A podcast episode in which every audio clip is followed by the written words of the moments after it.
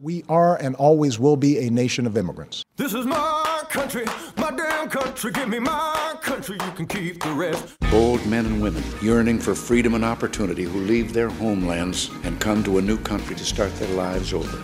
We were strangers once too. My country, my damn country. Give me my country, you can keep the rest. Hello, hello, hello, aliens and allies. Your friendly Russian is here. This is We the Aliens podcast, and I am your host, Sasha Kapustina. Here I talk to immigrants who are kicking ass in the US. Thank you for tuning in this week. My guest is Ehsan Zaffar. Ehsan is a civil rights lawyer, a professor, and an author. As senior advisor on civil rights and civil liberties at the Department of Homeland Security, he advises on matters of freedom of religion, fighting violence against women, and LGBTQ rights. Ehsan teaches at Georgetown University, George Mason University, George Washington University, and Temple University. He serves on the executive board of ACLU California and on the advisory board for Team Rubicon, an organization that helps returning veterans apply their skills to help communities facing natural disasters.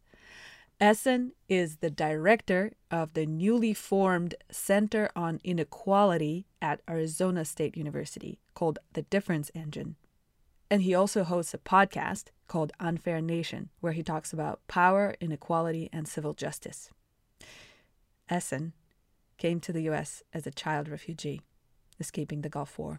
Here's his story.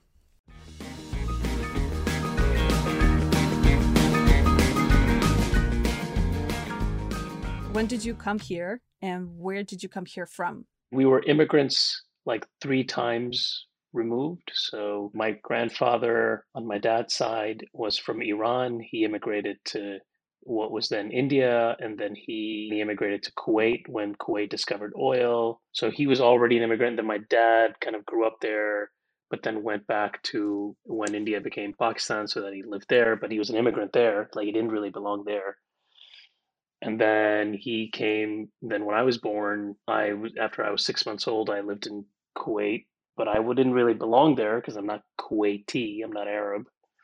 Um, so like many people in that part of the world i was an immigrant. And then the first gulf war happened. There's always a gulf war. This was the the persian gulf war the one in 1990 and then we were like refugees. So we were refugees. We uh, were trapped there we tried to escape four or five times. Fourth time we succeeded. Yeah, you always skip that part in the interviews. I've listened to a couple. So, uh, yeah, we tried to escape a couple times. It didn't really work out. But can you give me a quick but longer version of that? yeah. Thanks for making me relive my childhood trauma, Sasha. I appreciate it. That's what this podcast is about. That's right. It's the right. Other people living vicariously. That's right. Yeah. Uh, Kuwait is a country, uh, for those that are unaware, uh, doesn't produce a lot of its own food. It doesn't produce a lot of its own water. Everything's imported in. It's largely a desert. And so when Saddam Hussein invaded the country, one of the first things he did is he bombed the airport. Um, and so you couldn't you know, bring anything in. And then the US, in its eminent wisdom, imposed sanctions on Iraq of which Kuwait was now a part because Iraq had invaded Kuwait. And when you impose sanctions on Iraq, you're imposing sanctions on Kuwait because it's not part of Iraq. And that means there's very little goods coming in. So food and water, potable water, started to decline in the country uh, very quickly. It became the most valuable resource.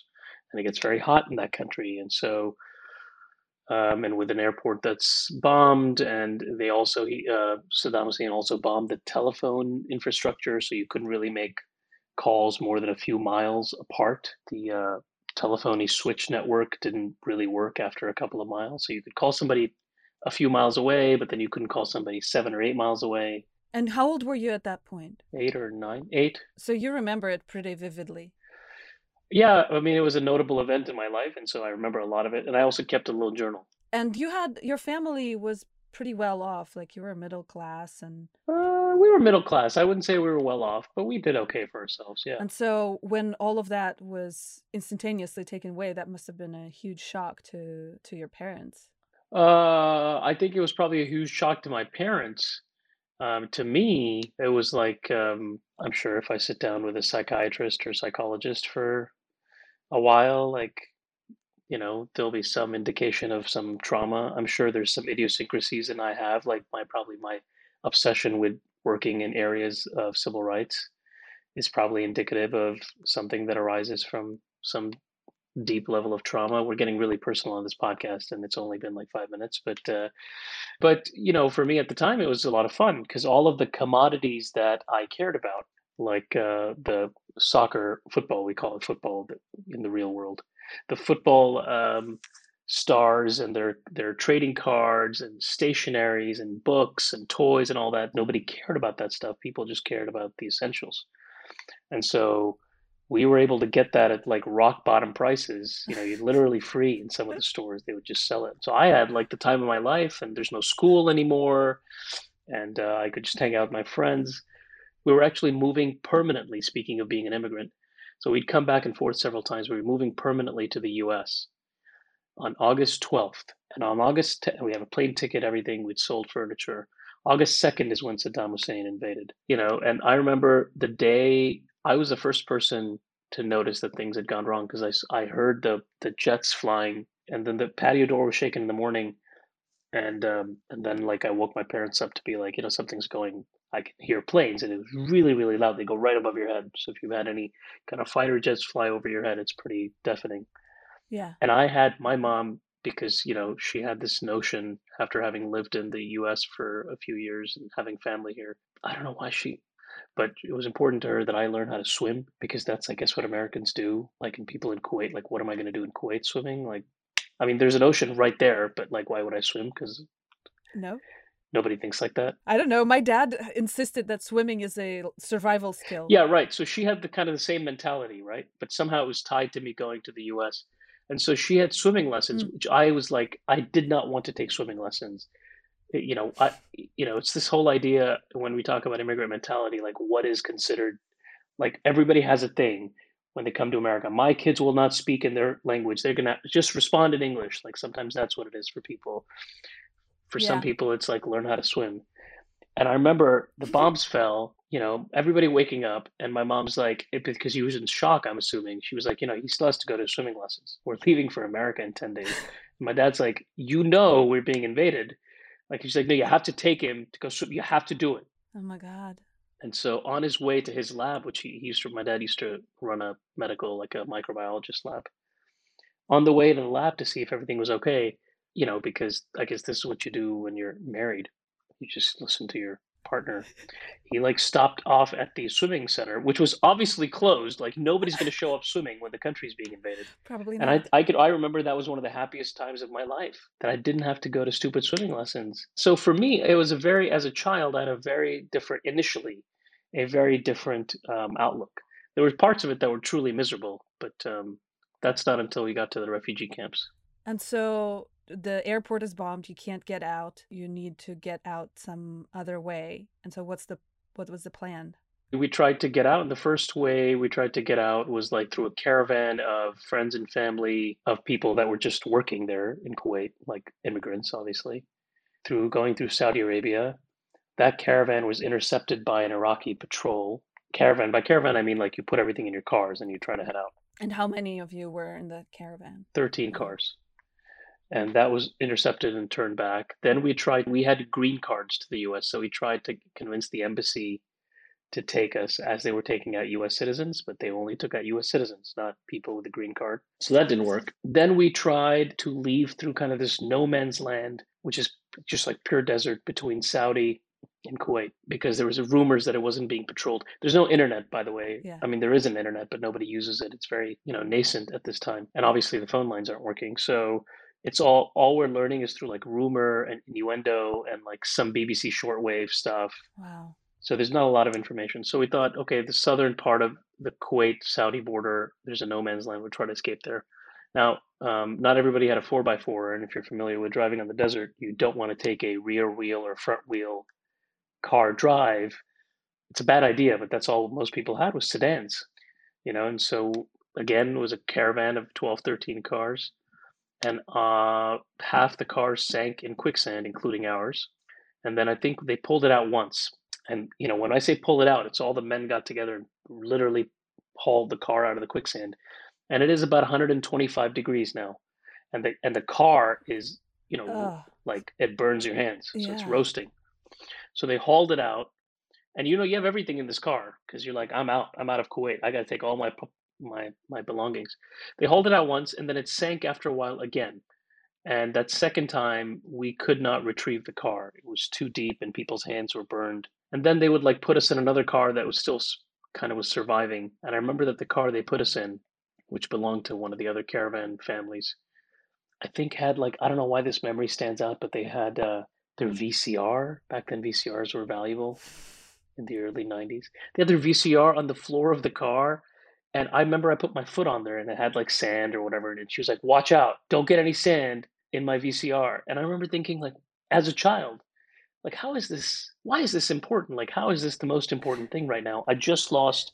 We just lost our vehicle and you know we only had one car um, and everything in that car almost everything in that car you know we lost we lost our most precious belongings that we were going to bring with us the caravan had lost a few cars including our own and then they ended up um, coming upon another caravan that had failed from a few weeks back and there were bodies in the car of people that didn't make it Oh my god.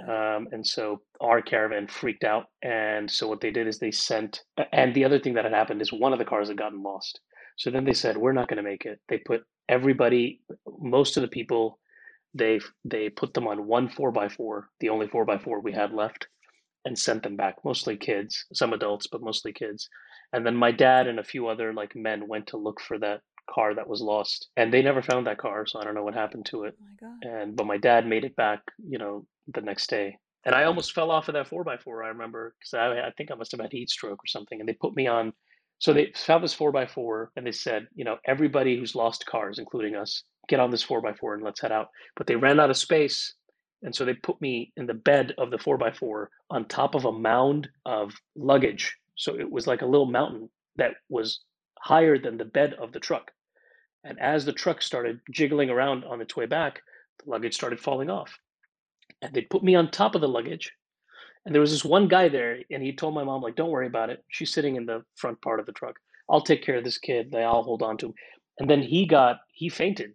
And so he kind of let go of my hand, and then I started sliding off the truck. And uh, I hung on for like dear life.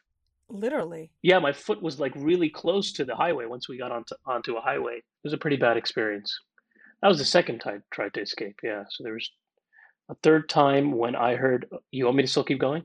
Yes. Not every day. Like it's the first time anybody is sharing something like that on this podcast. Oh wow. And I I really appreciate you telling this in in all these details.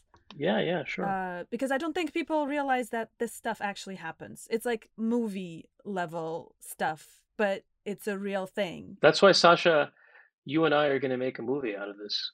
Let's do it. So the third time, let's do it. Third, the third time, uh, I it was my fault because I heard on the BBC that they were letting people from Kuwait exit through Basra, which is a southern town in Iraq, through Iran.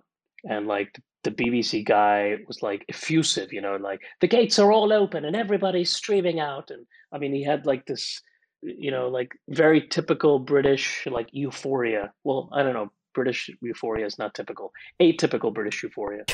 so I told my dad, and then he was like, "Sounds good." So then now we don't have a car, you know, because our car sank in the Yeah. desert on the last trip. So we bummed a ride with our neighbors in their car, um, and then we drove the five six hours into Iraq, to all the way to the city of Basra. And by the time we got there, the border between Iran and Iraq had been closed. Lots of other people had heard the news story. They'd showed up. Apparently, it was only open for a few minutes, and we showed up like several hours late Wow. because that's how long it takes to get there. Yeah. And uh, the problem with these situations is like, you know, fuel.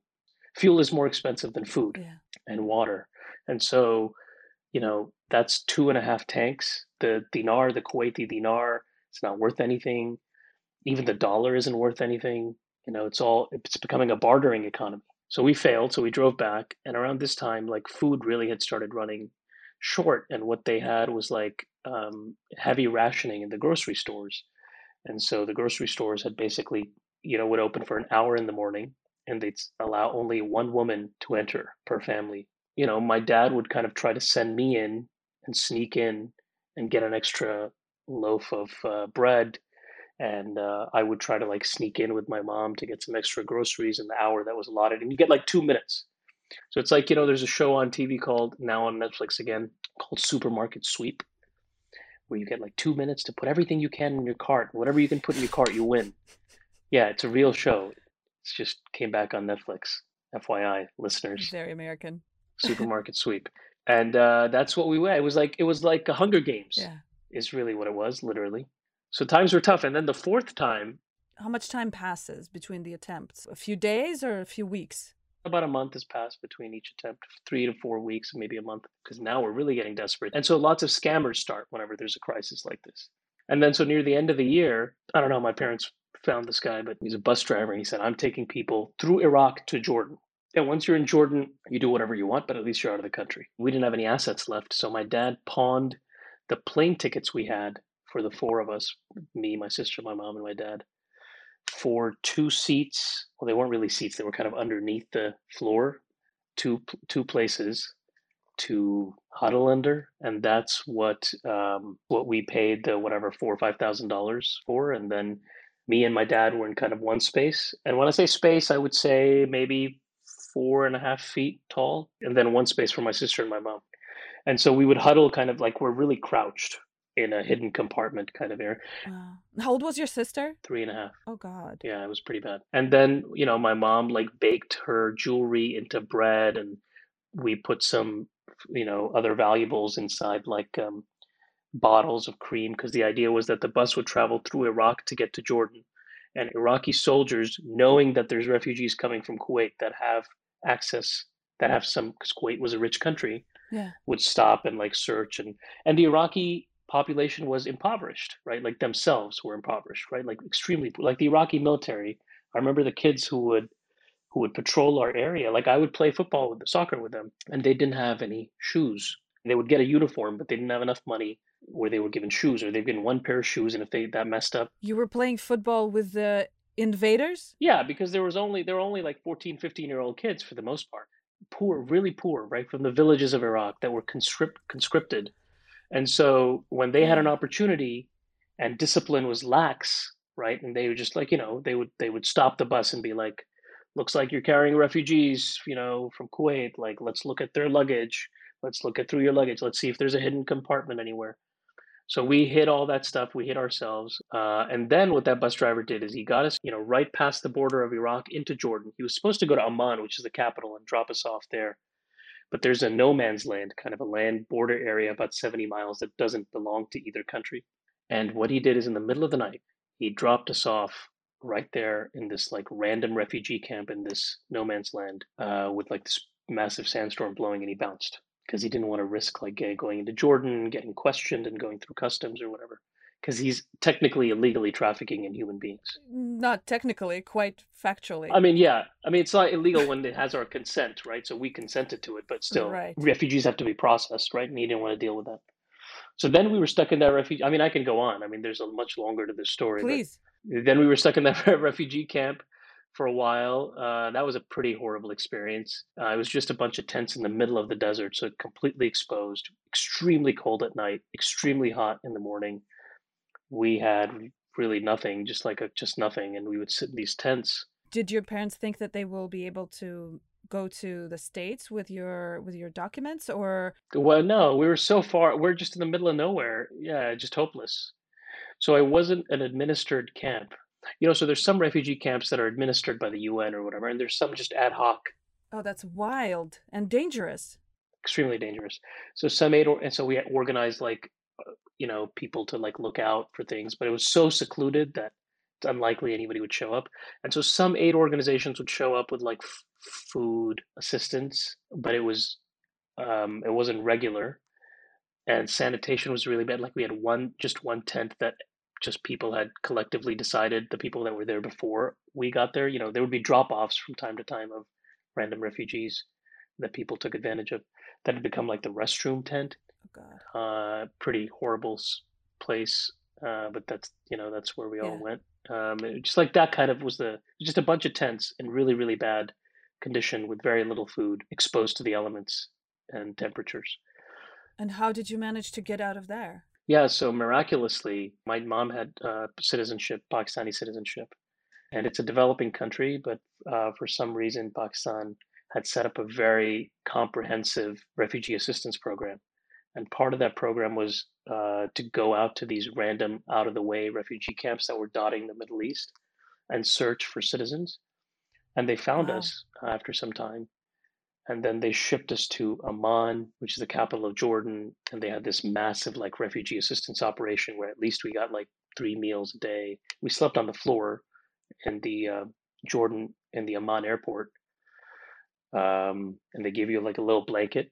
And that's that blanket is your space on the ground. But you get three meals. You have access to taking a shower. We haven't taken a shower for a while.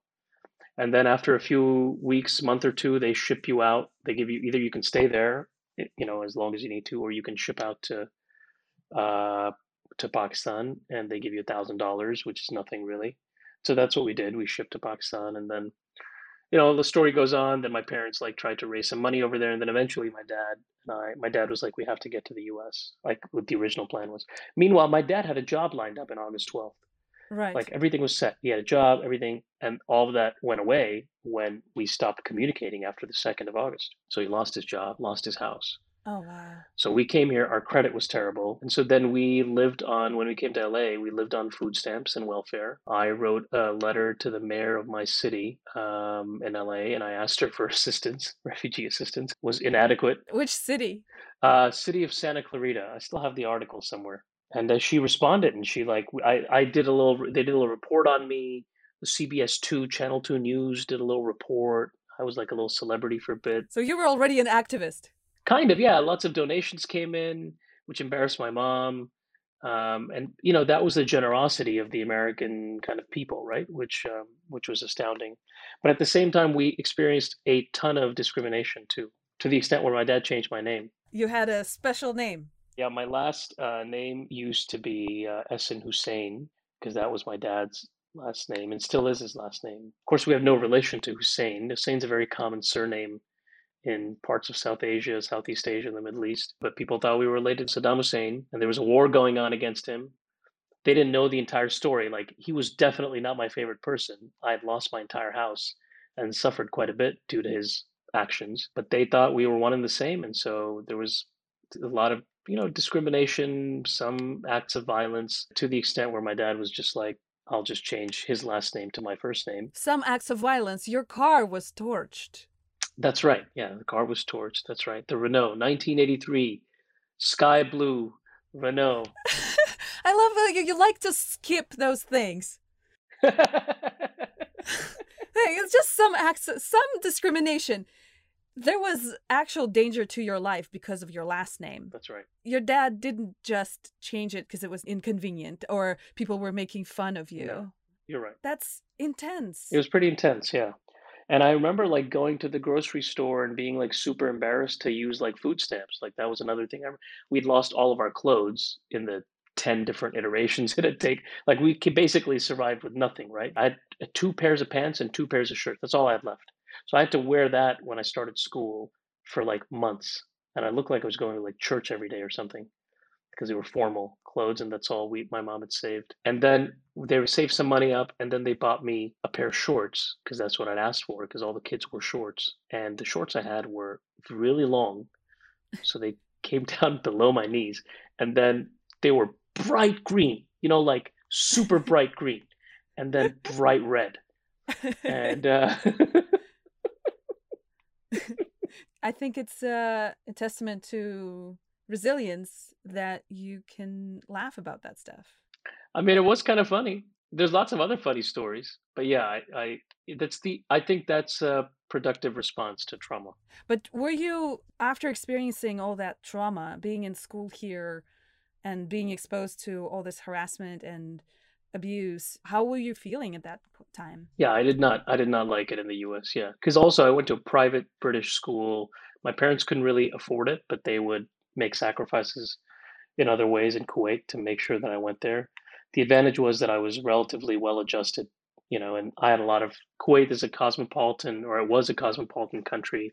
I'm sure it still is, um, with people from different nationalities and things like that. So it's very similar to the U.S. in that way. So it was nothing. That wasn't the the jarring thing for me. I mean, the American cultural experience certainly was, but then you know I would like stand up and respond to my teachers. You know, that's a very British private school thing. You were too proper. I was too proper. I had a little British accent. I didn't play basketball. I didn't like all the things, right? And so lots of cultural shock and so that was rough and then it doesn't help you know i mean your family can't afford to clothe you properly or and so you you know you just don't you look like weird you act weird and uh, kids can be pretty cruel. But i say it's a productive response it doesn't necessarily mean it's the only response or even a positive response but it's a productive response. Humor is a productive response to trauma in my opinion because what it does is it helps you reframe the problem right? In order to to to produce a response that you can from a from a trauma that you can laugh at means you have to tell yourself a different story and the process of telling yourself a different story from the same set of facts it tells you that you have agency over your life right? Like you change the story. That's an element of control that you exercise over something that's technically uncontrollable. In fact it's the only control we can exercise in our lives is how we talk to ourselves about something that's happened right? And humor is one way of doing that. There's nothing else we really control except our reaction to external events. And so I think that like that's something I hopefully picked up from that and other parts of my life history. That's amazing. And did you develop it then at that time or did that come to you later? Uh, I don't know when it happened. I mean, I, so how how did you manage it in the moment? My mom was a great help. Uh, she was very supportive. My dad uh, was very supportive. You know, a lot of it I withdrew a little bit um, I made a few friends that were helpful. I also saw that my parent, you know, my dad worked at, you know, Target. He had to go back to, to school to, to, they didn't recognize his degrees. He would work in the morning as a teller at Target and go to UCLA in the afternoons and evenings and study on the 405 uh, and the Sepulveda Pass, like with the book on his knees. You know, and as soon as he was done after a few years, then my mom did the same thing. And so I think I learned a lot from their resilience and their ability to like bounce back and their early 40s. They were in their early 40s. They were in their late 30s. My dad was 38, 39, yeah, when he came. That's rough. Yeah. So he was 40, I think, by the time he got here. Yeah. Started completely fresh. All assets gone, completely wiped out. All your friends, no friends, no assets, nothing. I don't know. I've only recently become self-aware of these things. In what way? Uh, you know, more, you become more as you get uh, older. I guess you become more introspective about like why you are the way you are Mm-hmm. And so over the last several years, you know, you think about like why why is it that or people have asked me and I have like I don't know like why am I interested in civil rights issues or human rights like why? I don't know why. Like so I've started thinking about like we what is it? Why why? I mean like I could make a lot more money mm-hmm. doing other stuff. I could probably have a job that's in some ways less stressful but it, I don't feel like I'm stressed out um, when I do this kind of work. And so I started thinking, like, you know, I just like some part of it's probably sympathy, some part of it's probably this desire that nobody else should experience what I experience. Um, you know, I've taken on roles where I place myself in some kind of a protective role or advisory role. I'm a I was a senior advisor on civil rights in the government. I'm a teacher and a professor now and have been for 10 years. I take on the same role with friends and family. I kind of like, don't worry about it. I'll I'll take care of it. You know, like that kind of role. And mm-hmm. so, uh, and I'm, you know, if I'm really getting like uh, deep about it, like I imagine that the part of that is like the ability to control my environment uh, has become valuable to me because as a child, I I went through a long period of time where I had no control, despite the best efforts of my parents, and you know, without them, I'd probably be even crazier than I am now. So they did a lot to created an, a, a bubble of safety in a very chaotic environment.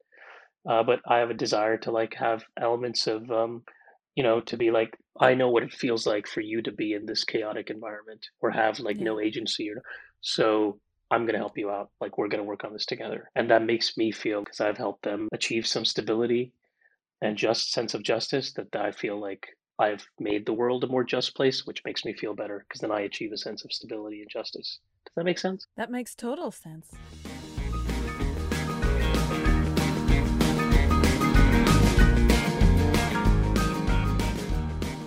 That's it for today. I hope you enjoyed it. Tune in on Thursday for part two of the conversation, where we talk more about inequality and Ehsan's unique take on ways to address it. Find Ehsan on Twitter, find his podcast, Unfair Nation, wherever you listen to podcasts, and follow the Difference Engine if you care about innovation and social justice. All links are in the show notes. Let us know what you think about the podcast. Shoot us a message. All the contact info and links are also in the show notes and on our website. Join our rooms on Clubhouse. Let's chat in person, almost in person, every Tuesday morning and Thursday evening. If you need an invite, DM me on Instagram. And don't forget to share the show with a friend. I don't know, someone who came to the US as a refugee, or someone who just can't help themselves and have to fight for other people, or someone who doesn't think the US should let anyone in. Maybe hearing a story like this can move them. You never know. Just click share and text them a link. Just actually do it. Don't just listen to me. Think of a friend who should hear this story and text them this link. All I want is for more people to know that immigrants are kicking ass in the US. And remember, we're here to stay. We will find our way. Thank you for listening. Have a great week. Keep staying safe Keep staying sane. Love you all. Peace.